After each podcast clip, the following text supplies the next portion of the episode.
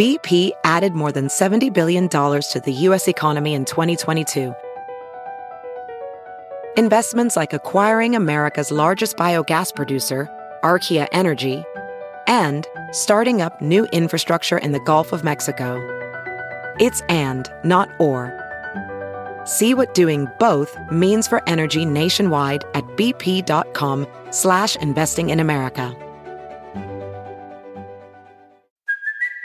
It's Kaley Cuoco for Priceline. Ready to go to your happy place for a happy price? Well, why didn't you say so? Just download the Priceline app right now and save up to 60% on hotels. So whether it's Cousin Kevin's Kazoo concert in Kansas City, go Kevin, or Becky's Bachelorette Bash in Bermuda, you never have to miss a trip ever again. So download the Priceline app today. Your savings are waiting.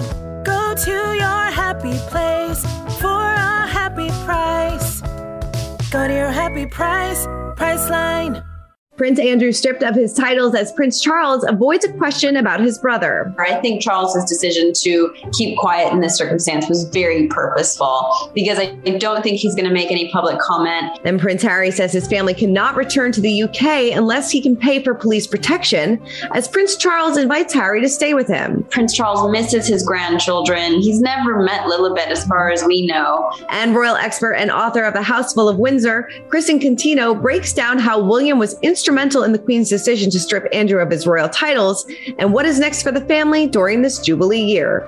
So I think that really shows, and I think that's interesting, you know, his growing influence and how she trusts his judgment and is, you know, looking for his advice. And I think that's a great sign of, you know, things to come for William and, you know, how much she is relying on, you know, talking to him and his counsel. And Charles, of course, was involved in that decision too. We've got that plus so much more in today's Royally Us. Hello to our fellow royal lovers, and welcome to Royally Us. I'm Christina, that's Christine, and welcome to another week of royal news. And man, Christine, was it busy, busy, busy.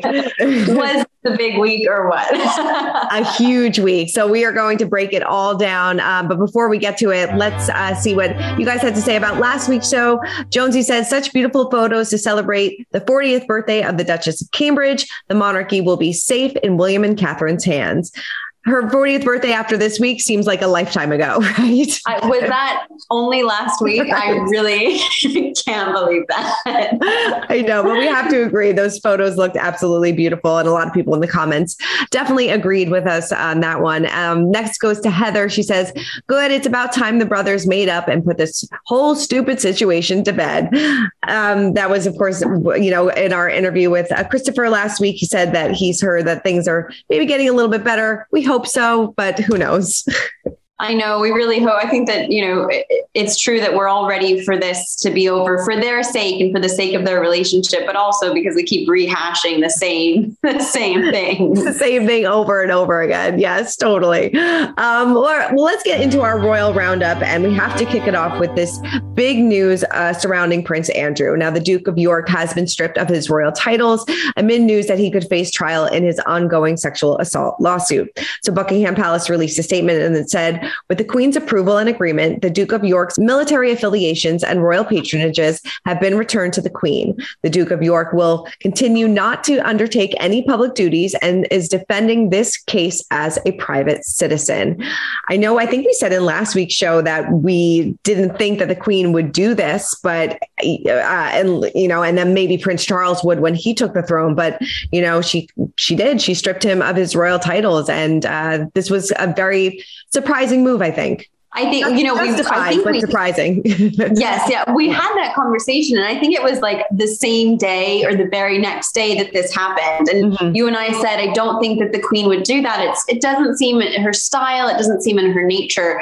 But I think everyone agreed that it was completely justified, the right thing to do, um, completely appropriate given the circumstances. But historically, I don't think the Queen has really made these, gr- I don't even want to call it a grand gesture, but these, you know, big dramatic statements, especially towards her family. We know that she's very fond of um, her son, Prince Andrew, but I think she, she must have seen that the situation is so serious and the allegations are so serious that he really wasn't going to be a, a good representation of their family anymore. Yeah. You, I mean, do you think that this should have happened a while ago? I mean, a lot of people, you know, in comments when I was reading, they were like, you know, she was quick to, you know, strip Harry. You know, this was Harry's decision to leave the royal family. So she had to kind of do this, but she was very quick to do that. But it took her a long time to kind of put the wheels in motion to, to do this to Prince Andrew.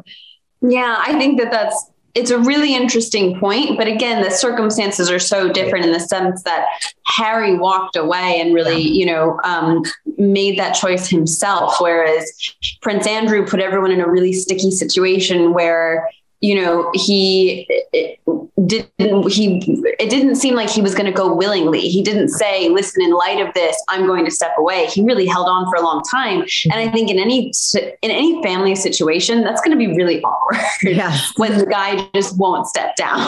Right. No totally. And in our conversation with kristen a little bit later she kind of details about how maybe prince william and prince charles were very you know kind of instrumental in pushing the queen to strip him of these titles titles. And like we said, with this ongoing uh, sexual assault uh, trial that could be looming, uh, it seems like this was, you know, she kind of had to do this. And then they said that if, if, the trial does not get settled, then it could be set for either September or just sometime between September and December of this year. So this is definitely going to be dragged out for quite some time. He has to speak out um, by July 14th, I believe it is. So, um, you know, like we said, that we're going to be talking about this for kind of the next few months.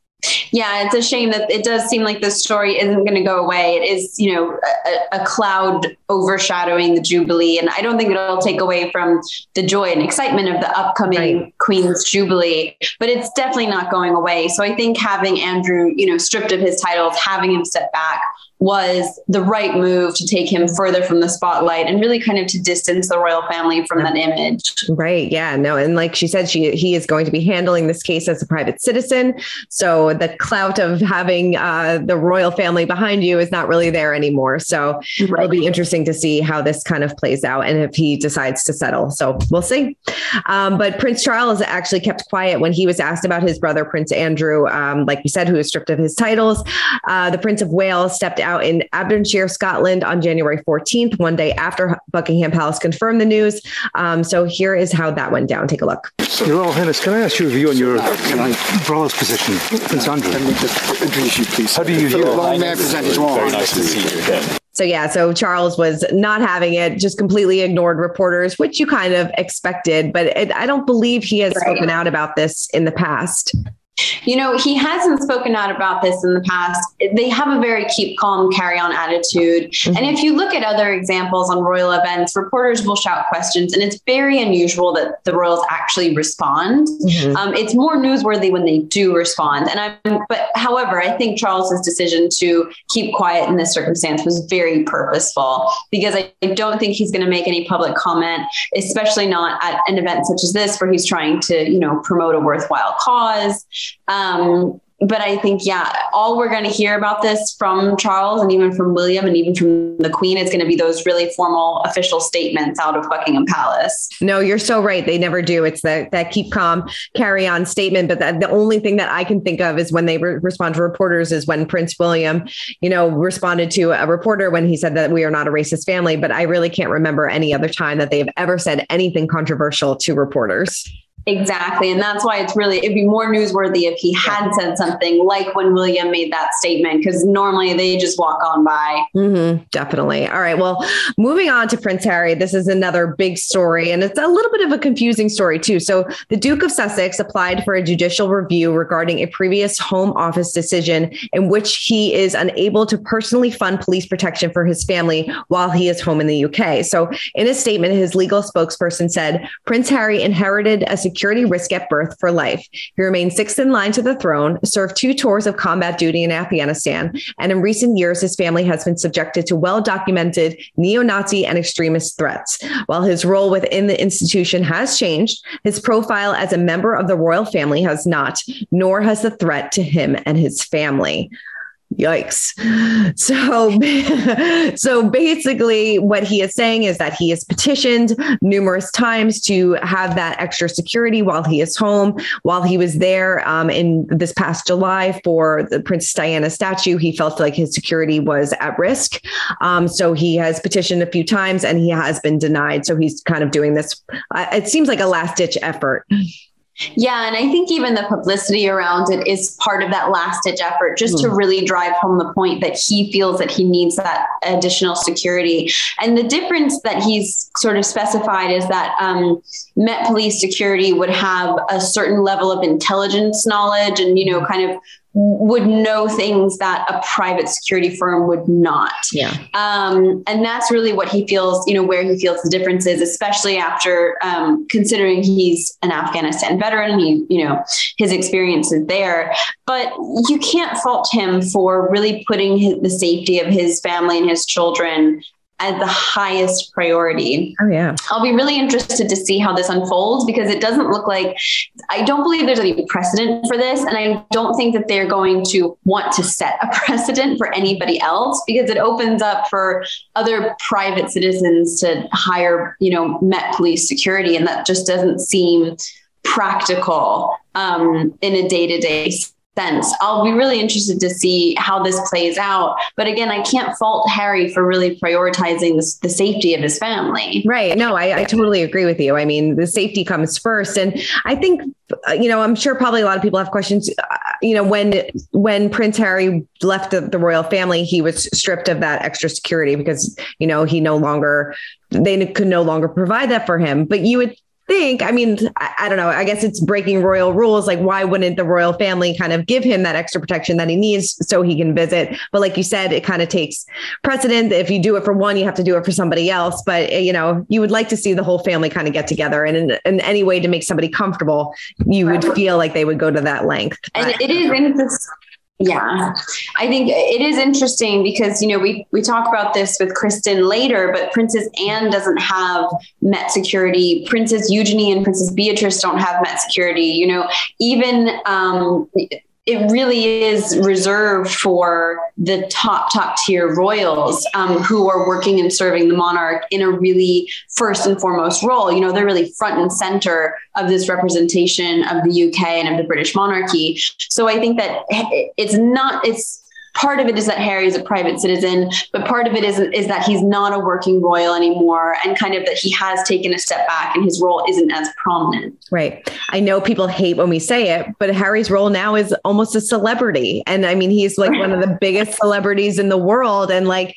you know, he does kind of need that protection. I know I'm going to get slammed in the comments for that one, but you know, it's it's true. I mean, he that's what he kind of is now. Like, so I, it's it's very it's a very delicate situation, and hopefully, like you said, we kind of talk about this more with Kristen later on. Hopefully, he he decides to come on his own if his family cannot yeah, again, I, I, won't fault him if he feels that his children are safer at home, but I do hope that at least he makes the trip with, you know, significant private security team um, to be there to support his grandmother. Yeah, it'll be interesting to see how this unfolds. And this is interesting too. So let's move on to spill the royalty because there are some reports out there that Prince Charles actually invited Prince Harry and his family to stay with him when he travels to the UK, which I thought was interesting. We've been talking over the past couple weeks that Prince Charles has really kind of, you know, put out these olive branches with that essay in Newsweek and things like that. And it seems like they're speaking again. So, um, and he actually reached out to him a few months ago about this, right?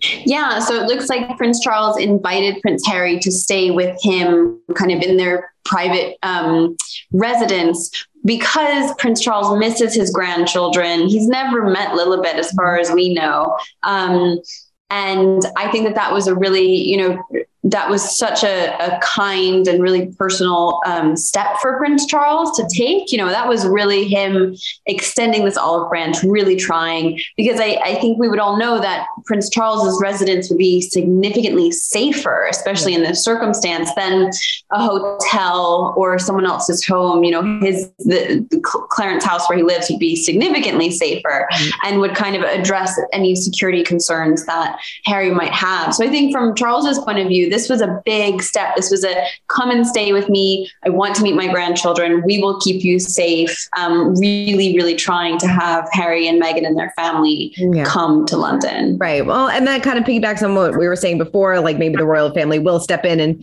and help them, and this seems to be a way in which they are doing so. So maybe we'll take them up with the yeah. offer. We'll have to wait and see.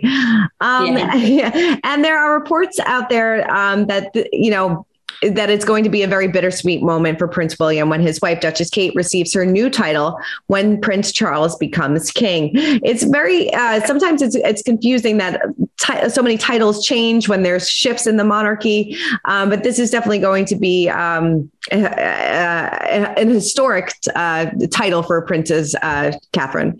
Right. So when Prince Charles becomes king, Kate will become um, the new Princess of Wales. So William will be the Prince of Wales as he is the heir to the throne, and his wife is the Princess of Wales. And that title hasn't been held since Princess Diana um, held it during her marriage. She was Diana, Princess of Wales.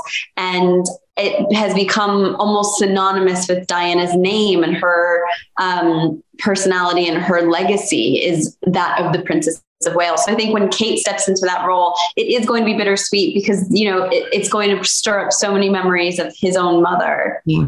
Yeah, it's interesting. Like I, I, you know, you kind of forget because obviously the queen has been the queen for 70 years. So right. titles have been in place for so long that it is definitely mm-hmm. going to be a change. It's going to be strange calling her the Princess of Wales when we've been calling her right. the Princess of Cambridge for so long. So it is, it's definitely going to be, take a while to get used to, I'm sure. I know for so long we've been told that she's not Princess Kate, she's Duchess Kate, mm-hmm. and then one day it will be no, she's princess. No, you, you know, no, you can use that title now. exactly, exactly. Um, moving on to another story that's getting a lot of pickup as well. Um, Boris Johnson's office has apologized to Buckingham Palace for two parties thrown at UK government offices at town 10 Downing Street on the eve of Prince Philip's funeral. In a statement, he said it's deeply regrettable that it that this took place at a time of national mourning. Number 10 has apologized to the palace for that, and um, I just saw uh, in a video interview he is really really getting um, crucified for this, and rightfully so. I mean, this was supposed. This is a, a day of mourning, you know. Uh, um, so, and these parties went down. I don't believe he was there, but he is apologizing for it. I this has been the biggest story in the UK for the last week or two. I mean, front page news every single day. Mm-hmm. Um, and I saw a great headline that said, you know, devoted queen deserves better than this. Mm-hmm. And I think that that is so true. She's so devoted to her nation and to her government and to the prime minister. And this is really, uh, you know, it, it is kind of a slap in the face that on the day that she had to sit alone at her husband's funeral during a time of state mourning, they're having these wine cocktail hours. So the big scandal is is that um, uh, employees and sort of members of um, Boris Johnson's office were having these um, staff meetings on Friday evenings that happened to include lots of wine and cheese and merriment during the national lockdown. So no one could leave their house. You couldn't go to school or work. Weddings were canceled. Women were giving birth by themselves. And yet number 10 was having, you know, cocktail hour on a weekly basis. And it really became an issue when it it came out that this happened the night before Prince Philip's funeral. And I think that that was just a huge slap in the face to the Queen. Yeah, definitely is. And, you know, like rightfully so, getting a lot of pickup and um, a lot of people are not happy about that. And, you know, they shouldn't be. So Good thing that he apologized, though. Yeah, All right. Yeah. All right. Well, the Queen's upcoming Jubilee is already causing a bit of controversy. According to the Express UK, there are nearly 400,000 medals that will be handed out this year to those that serve the crown. A lot of healthcare workers, frontline workers, and things like that. But it's the decision um, to reportedly present awards to members of the royal family that raise flags. In particular, the question of whether the Queen will give out medals to Prince Andrew and non working um, members of the royal family like Prince Harry and Duchess Meghan. I mean, do we really think in this scandal filled year so far that, you know, she's going to be handing out medals to Andrew? My guess is maybe not. Just don't see that happening. It is so interesting. I was researching this earlier today, and there are reporters who are so convinced they will not receive medals. And then there are reporters who are so convinced that they will. And it seems both sides have sources that confirm both options. so I really think we have to wait and see. I do agree with you that the optics of giving a medal to Prince Andrew right now would not be very good.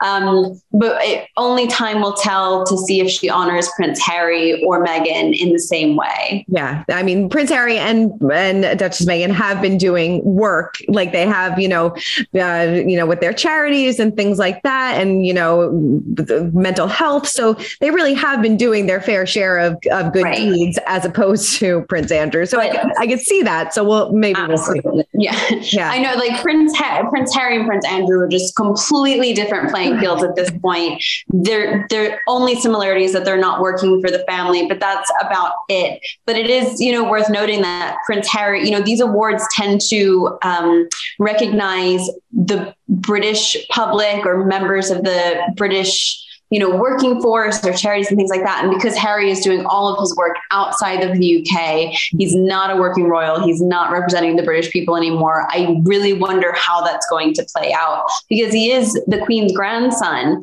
But in this circumstance, has he earned those awards, you know, in the last few years? Right. Definitely. I think it's also going to be interesting because obviously, the, you know, we'll get that balcony shot um, and who is going to be up there on the balcony. That That is what I I need to know. I mean, I don't yes. think, you know, in light of everything, probably Prince Andrew will be there. If Harry, if Harry goes, I, I wonder if he will as well. I mean, he's still a member of the family. Like he's still, you know, right. that's you have to remember that. What, what, they tend to do on these big occasions is have everybody come out and then very, very few, and then everyone goes back in, and then only a few people come back out again. Um, but I do agree with you. You know, I know it, it must be difficult for the queen because she was so fond of Prince Andrew, but I don't think that he's a good representation of the family with what with everything that's going on. So I don't expect we'll see him, especially not up on the balcony, but you know, throughout the Jubilee events. Yeah, definitely. Well, we have a few more months to find out. All right. well, now it is time to break down the royal rules, and to help us do that is Kristen Contino, chief reporter at Royal Central and author of A House Full of Windsor. Take a look. Well, Kristen, thank you so much for joining us today. We really appreciate it. Oh, thank you for having me. There have been reports going back to Prince Andrew a bit about Charles and William being very instrumental in the Queen stripping Andrew of his titles. Have what have you heard about that, and do you believe that that is the case? Yeah, so William, in fact, was very involved in this decision, and and you know it's been said that he met with the Queen in person ahead of their announcement um, that came out last week. So I think that really shows, and I think that's interesting. You know, his growing influence and how she trusts his judgment and is you know looking for his advice, and I think that's a great sign of you know things to come for William, and you know how much she is relying on you know talking to him and his counsel and Charles, of course, was involved in that decision too. But I think what a lot of people thought was interesting is, you know, Williams' um, heavy involvement in that. So I think she really is leaning on, you know, her two heirs at this time to help make those sort of big family decisions. There's a lot of scandal going on this year so far, and we're just a couple weeks into the new year. But this is also the Jubilee year. So how do you think that these recent scandals may impact the Jubilee? So I think right now, you know, there is a bit of a shadow over what's supposed to be a really exciting time just mm-hmm. with the headlines right now. But I do think as we get closer to the actual events and, you know, we're all there and celebrating and that real Jubilee week in June that I think the focus will shift a bit more to Her Majesty and her accomplishments and you know what everybody is there to celebrate. But right now, I think in the lead up, there's so much focus on, of course, um, the headlines with Andrew and now with Harry's security issues, and you know that does give a little bit of a backseat to the Jubilee. But I do think, you know, on February 6th, which is the official start of the Jubilee year, we'll see a little more shift towards focuses on the Queen. But right now, there is, you know, quite a lot going on, as you said. Yes, definitely. Yeah. I think that, you know, everyone's looking forward to the big events in June, but you're right that, you know, the Jubilee really starts February 6th. Do we have any idea on how that might be celebrated or marked or how the Queen might spend that day? So typically she spends that day, you know, just privately marking the occasion because we have to remember it is, you know, the anniversary of her father's death. So it's a sad day for her, even though, you know, it is marking her taking the throne. It's really, you know, a private family. And, you know, anybody who has lost a family member knows that anniversary can be difficult. So that's something that she just, you know, reflects on in private at home typically. But her being based at Windsor, you know, she may visit his grave on that day. Um, for the Diamond Jubilee in 2012, she did release a statement that was, you know, talking about her being on the throne for 60 years. So I think we will see something like that this year. Um, as for, you know, any kind of celebration or event, I don't really see that happening though. Yeah. Well, but like you said, we do have this big celebration in June, a four day weekend. It's going to be, uh, you know, concerts, uh, a bake off. There's a, a, ton of things uh, prepared, but a lot of people want to know what the fashion is going to look like. What is the queen going to wear? What's Kate going to wear? What's Meghan going to wear if she comes? I mean, what do you think the fashion will look like? What can you kind of predict? So I'm really excited for that part because I love mm-hmm. to write about style. But mm-hmm. I think if we look back to the last Jubilee, we saw, you know, some really great outfits from Kate, some Alexander McQueen, if you remember, you know, that wonderful red dress she had. And the Queen, as you know, has sort of a uniform. So she has her coat dress and her hat, but I'm sure she'll have some amazing new hats for us to look forward to. And, you know, I think in terms of fashion, this isn't the time for rewears necessarily. This is a big event. So we'll see some really great new and higher end pieces, especially from Kate, I think. So that's something to look forward to. And shifting gears a little bit, I know that there was another big story, obviously, in the headlines this week and about Prince Harry and security and how he's not getting the security that he wants and kind of petitioning uh, for that so he can bring his family over to the UK. I mean, do you think, in your opinion, that Prince Harry is entitled to the security he is asking for? So this has been an interesting story lately because, you know, as we know, I think anyone can agree, you know, members of the royal family do need some sort of protection when they're out and about. And that's just, you know, a fact. But right now, you know, he has personal security that he's paying for. And his issue is that he thinks he needs a greater police protection when he's in the UK. And I think that raises a lot of issues in terms of precedent um, because he's offering to pay for it himself, which is great, you know, so the taxpayer is isn't paying for that, but people are saying, well, is that um, setting a precedent for members of the public to pay the police for private security? And is the Metropolitan Police for hire? And you know, looking at other members of the royal family, like Princess Anne, for example, she doesn't have full time security, even you know, being a child of the monarch. So I don't know, um, you know, how that's going to play out really, and will he end up coming if you know his appeal is denied? It's it's really hard to say and you can see both sides i think a lot of people can see both sides in this situation so you know i feel for him and for you know the members of the family because i don't think this is necessarily something that you know they're going to go up against the government on um, especially the queen and I know that you have a book um, about collecting some royal memorabilia. I mean, how did you come up with a House of Windsor and will there be a sequel? So I got the idea for a house full of Windsor when I was watching an episode of Hoarders mm-hmm. on TV, as one does on a boring, you know, Sunday afternoon. And I was really interested in how this woman on the episode had her relationship with her daughter and how that played into the hoarding. And the daughter was talking about how her mom's hoarding and, you know, growing up in that type of household had impacted her relationships and her career. And I thought that was really interesting to explore in fiction. So I wanted to take that and add a royal twist to it. So the character is a royal, you know, fan, a huge royal fan, but she ends up uh, living in England during the 80s when Diana and Charles get married. So in the book, we see her attending the wedding in the crowd, like one of us might mm-hmm. do um, at a royal wedding or jubilee or something. And she starts collecting things. And as her life kind of parallels Diana's, where they're getting married at the same time, having kids at the same time, she starts collecting more and more. And it kind of leads to an obsession that destroys her marriage. And eventually she ends up on this hoarding TV show with her daughter, who is the total opposite of her. Like she wants to disassociate herself from, you know, the house she grew up in. And she's kind of like a Martha Stewart TV expert. So they both end up on this show and it explores, you know, letting go of things from the past, but also I think how, you know, obsession in any way, whether you're a celebrity fan or a royal fan or anything you're collecting can kind of take over your life where you kind of feel like you know them. So um, that's the story. But as for a sequel, I'm I'm not ruling that out. I'm working on another project at the moment, but yeah, that that might be up next. We'll see. So before we wrap up, Christine, let's go to our royal history moment of the week, and this is pretty cool because an outdoor photo exhibition is to open celebrating the special relationship between Queen Elizabeth II and Sir Winston Churchill. And I know if you are, are a fan of The Crown or a history buff, you know that they definitely had a very close relationship yeah, this is such a cool um, exhibit. The um, Chartwell, which is uh, Winston Churchill's family home in Kent, or was his family home in Kent, has pulled rare photos from the archive of the Queen with Winston Churchill, um, enlarged them, and is putting them on display. And they're really intimate and interesting photos of two extremely powerful people during such um, a historic period of time.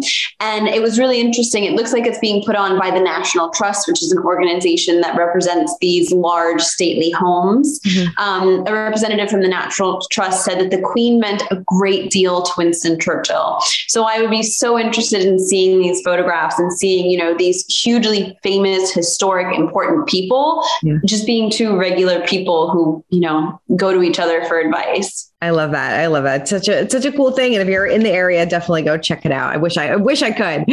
All right. Well, Christine, thank you so much for running down all things Royals with me. As always, it was a busy, busy week. it was a busy, busy week. Maybe next week we'll be quiet. We can talk about something like hats or you know, dresses, something really uninteresting, you know, something really quiet and calm. Right. Yes, definitely. We'll have to something tells me no though. no, no. all right. Well, make sure to keep commenting commenting, keep subscribing, and check back on Royally Us every Wednesday on Us Weekly's YouTube channel. And we will see you guys next week. Bye.